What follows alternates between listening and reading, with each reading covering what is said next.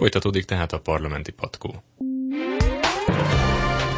Országgyűlési rövid híreinket hallják. Hivatalosan is visszavonta a szerdai ülésén a jövő évi adóváltozások közül az internetadó javaslatát a kormány kérésére az Országgyűlés Gazdasági Bizottsága. A parlamenti testület egyhangulag hagyta jóvá az erről szóló módosító indítványt.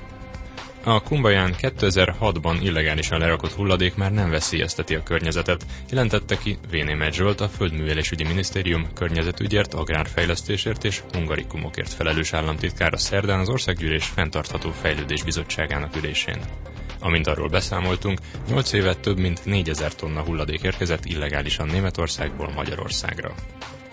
Kedvező lehet Magyarországnak a transatlanti kereskedelmi és beruházási megállapodás, ha jól képviselik az ország érdekeit az egyezményről folytatott tárgyalásokon, mondta Mikola István a külgazdasági és külügyminisztérium államtitkára az Országgyűlés külügyi bizottságának szerdai ülésén.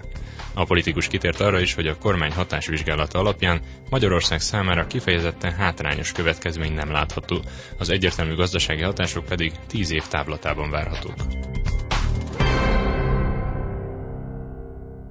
Legkésőbb 2016. január 1-ével forintosítják a devizahiteleket, jelentette be a Fidesz frakció vezetője a képviselőcsoport keddi ülése után.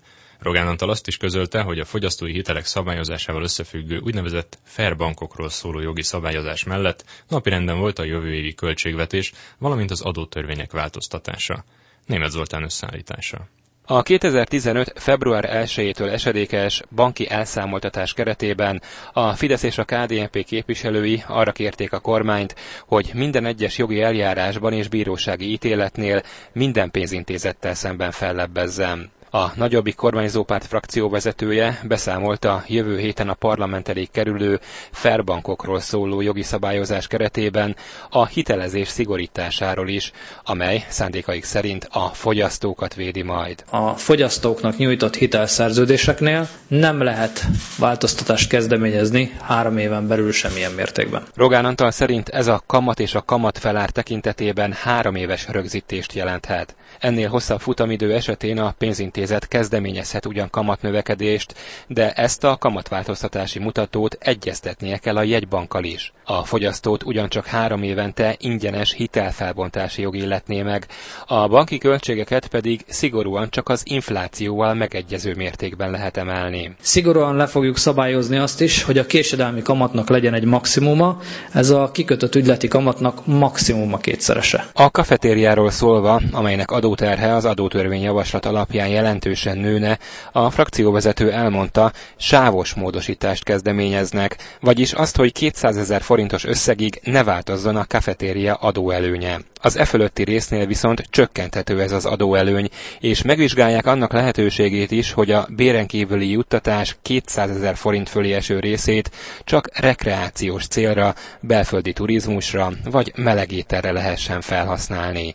Jövőre folytatódik a pedagógus életpálya program, július 1-től pedig a rendvédelmi szervek életpálya programja indul el. A rendőrök és a katonák fizetése 2015. július 1-től átlagosan akár 30%-kal is emelkedhet. A Fidesz frakció támogatja, hogy 2015. szeptember 1-ét követően három éves kortól kötelező legyen az óvodáztatás a gyermekek számára, akik így rendszeres étkezésben is részesülnek megerősítenék a szakképzést, továbbá a foglalkoztatást is tovább növelnék. Négy esztendő leforgás alatt lépésről lépésre minden évben negyedével csökkenne a foglalkoztatás helyettesítő támogatások mértéke, és ugyanennyivel szeretnénk megnövelni a közmunkaprogramokban résztvevők számát is. 2016. január 1-től négy év alatt duplájára emelik a két gyermekesek után járó adókedvezmény mértékét, jövőre pedig megéri majd házasodni is. Az újonnan házasulók 2015 től kezdve 120 ezer forintos nász ajándékot kapjanak a kormánytól. Ez gyakorlatilag azt jelenti, hogy két éven keresztül 5000 forintos adókedvezményt vehetnek igénybe. Rogán Antal az Inforádió kérdésére válaszolt arra is, hogy az internetadó, azaz hivatalos nevén a távközlési adó tervezett kiterjesztéséből tervezett mintegy 20 milliárd forintot miképpen pótolják. A távközlési adó kiterjesztésének elmaradásával való tervezett adóbevételt azt kértük a kormánytól, lehetőség szerint úgy pótolják, hogy a meglévő tartalékok, tervezett tartalékok mértékét csökkentsék. A Fidesz és a KDNP frakcióüléséről távozóban a miniszterelnök újságíróknak azt nyilatkozta, az összes érintett szolgáltató tiltakozott a kormánynál a távközlési adó korábban tervezett kiterjesztése ellen. Kérdésként szóba került az újabb békemenet is. A béke van, most nem meneteljünk, béke van. Az amerikai beutazási korlátozással összefüggő ügyek nem voltak napirenden a tanácskozáson. Német Zoltán Inforádió 88,1 az Országgyűlés Nemzetbiztonsági Bizottságának szerdai ülésén azonban, bár a Nemzeti Adó és Vámhivatal elnöke nem ment el az ülésre, csak helyettese és kollégái, napirendre került az Egyesült Államok által hozott beutazási tilalom ügye. Az ülés előzménye, hogy Vida Ildikó a Magyar Nemzetnek adott interjúban elismerte, hogy több kollégájával együtt az érintettek között van, és erről korábban az illetékeseket is tájékoztatta. Szabó Gergő összefoglalója. A Nemzeti Adó és Vámhivatal elnöke a Magyar Nemzetnek adott interjúban beismerte, hogy nem csak az ő, hanem több kollégája beutazását sem engedélyezik az Egyesült Államokba. Vida Ildikó nem nevezte meg munkatársait. Azt mondta, a NAV elnökeként az a feladata, hogy megvédje őket és saját magát egy szerinte aljas támadástól. Szabadságon volt, amikor az ügy nyilvánosságra került, ez is közrejátszott abban, hogy csak most beszél az ügyről. Tette hozzá a NAV vezetője, aki kiemelte, az amerikai nagykövetségtől kapott egy értesítést, amelyben az állt, hogy belépés az Egyesült Államokban nem kívánatosnak minősül, de sem bizonyítékot vagy más információt állítása szerint nem adtak neki. Az egyelőre nem egyértelmű, hogy a kormány mikor értesült a levél tartalmáról. A NAV elnöke a Magyar Nemzetnek azt mondta, a kabinet tudott arról, hogy mi történt. A kormány szóvivő Kurucéva közölte, Vida Ildikó közvetlenül a Magyar Nemzetnek adott interjú előtt tájékoztatta a nemzetgazdasági minisztert. Vida Ildikó közvetlenül a Magyar Nemzetnek adott interjú előtt tájékoztatta a nemzetgazdasági minisztert.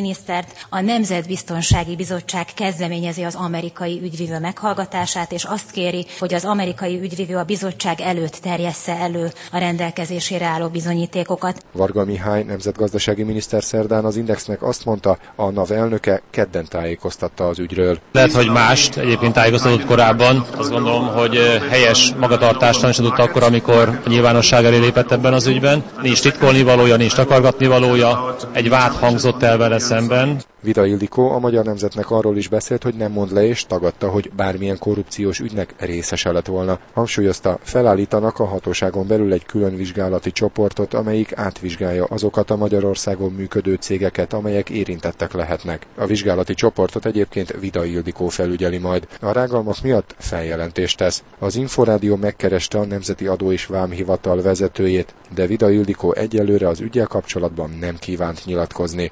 Szabó Gergő, Inforádió 88,1.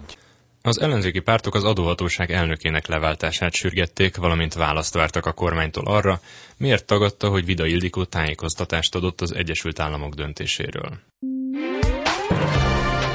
Érdekességek az országgyűlés történetéből Herceg Sándor politológustól, a Rádió 7 munkatársától.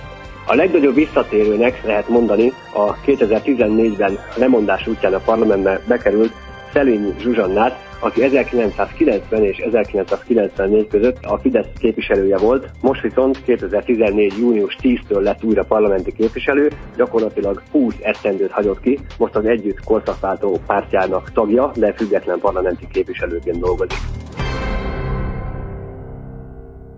Már jövő szeptemberben több intézményben megkezdődhet az új rendszerű duális képzés, mondta Palkovics László felsőoktatásért felelős államtitkár a Parlament Kulturális Bizottságának meghallgatásán.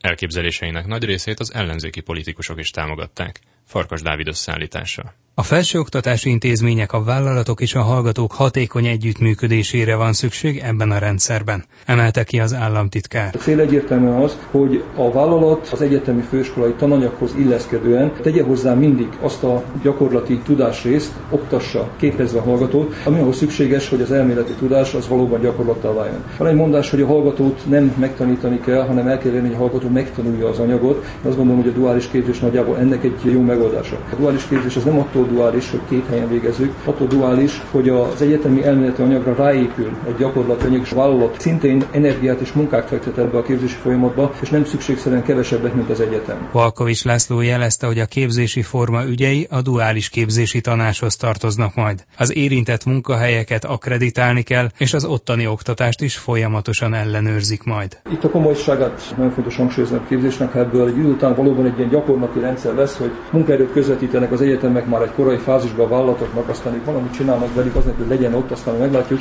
ez nem jó, fel kell kerülni mindenképpen. De ezért nagyon fontos az, hogy a vállalatokat tudjuk valóban akreditálni, és folyamatosan ellenőrizni, hogy valóban a vállalat azt teszi, amit egyébként neki tennie kell. A rendszer a következő tanévtől lép életbe, tette hozzá. Ugye itt az a cél, hogy de nagyon régóta beszélünk a duális képzésről, ne húzzunk ezen már túlzottan sok időt, hiszen vannak jó példák, vannak kialakult rendszerek. Ebben a pillanatban úgy látjuk, hogy 2015. szeptemberében az új módon definiált duális képzés formában már tudunk indítani ilyen típusú képzéseket. Az elképzelhető, hogy a jelentkezési rendszerbe még nem mint opció jelenik meg a duális képzés, hanem az adott szak mellett megjegyzésként, de utána a hallgató szeptembertől átsorolásra a duális formába. De egyébként minden feltétel adott arra, hogy ezt a képzést így el tudjuk indítani. Hiller István az MSZP képviselője volt oktatási miniszter színvonalas szellemi terméknek vitaképes anyagnak nevezte Palkovics László stratégiai összegzését. Hozzátette ugyanakkor, hogy ez óriási fordulatot jelent a 2011-es Nemzeti Felsőoktatási Törvényhez képest, amely szerinte megbukott. Sem a közzétett benyújtott 2015-ös költségvetés,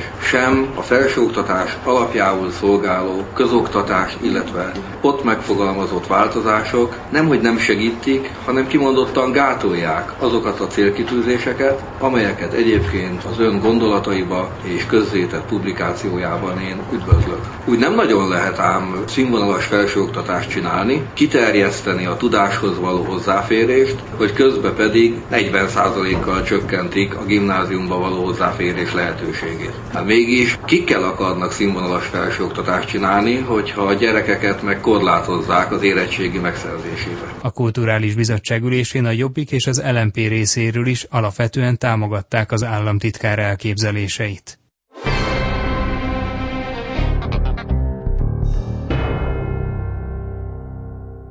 Az elmúlt fél órában a parlamenti patkót, az Inforádió országgyűlési magazinját és benne Sigmond Árpádot hallották. Tartsanak velem jövő héten is!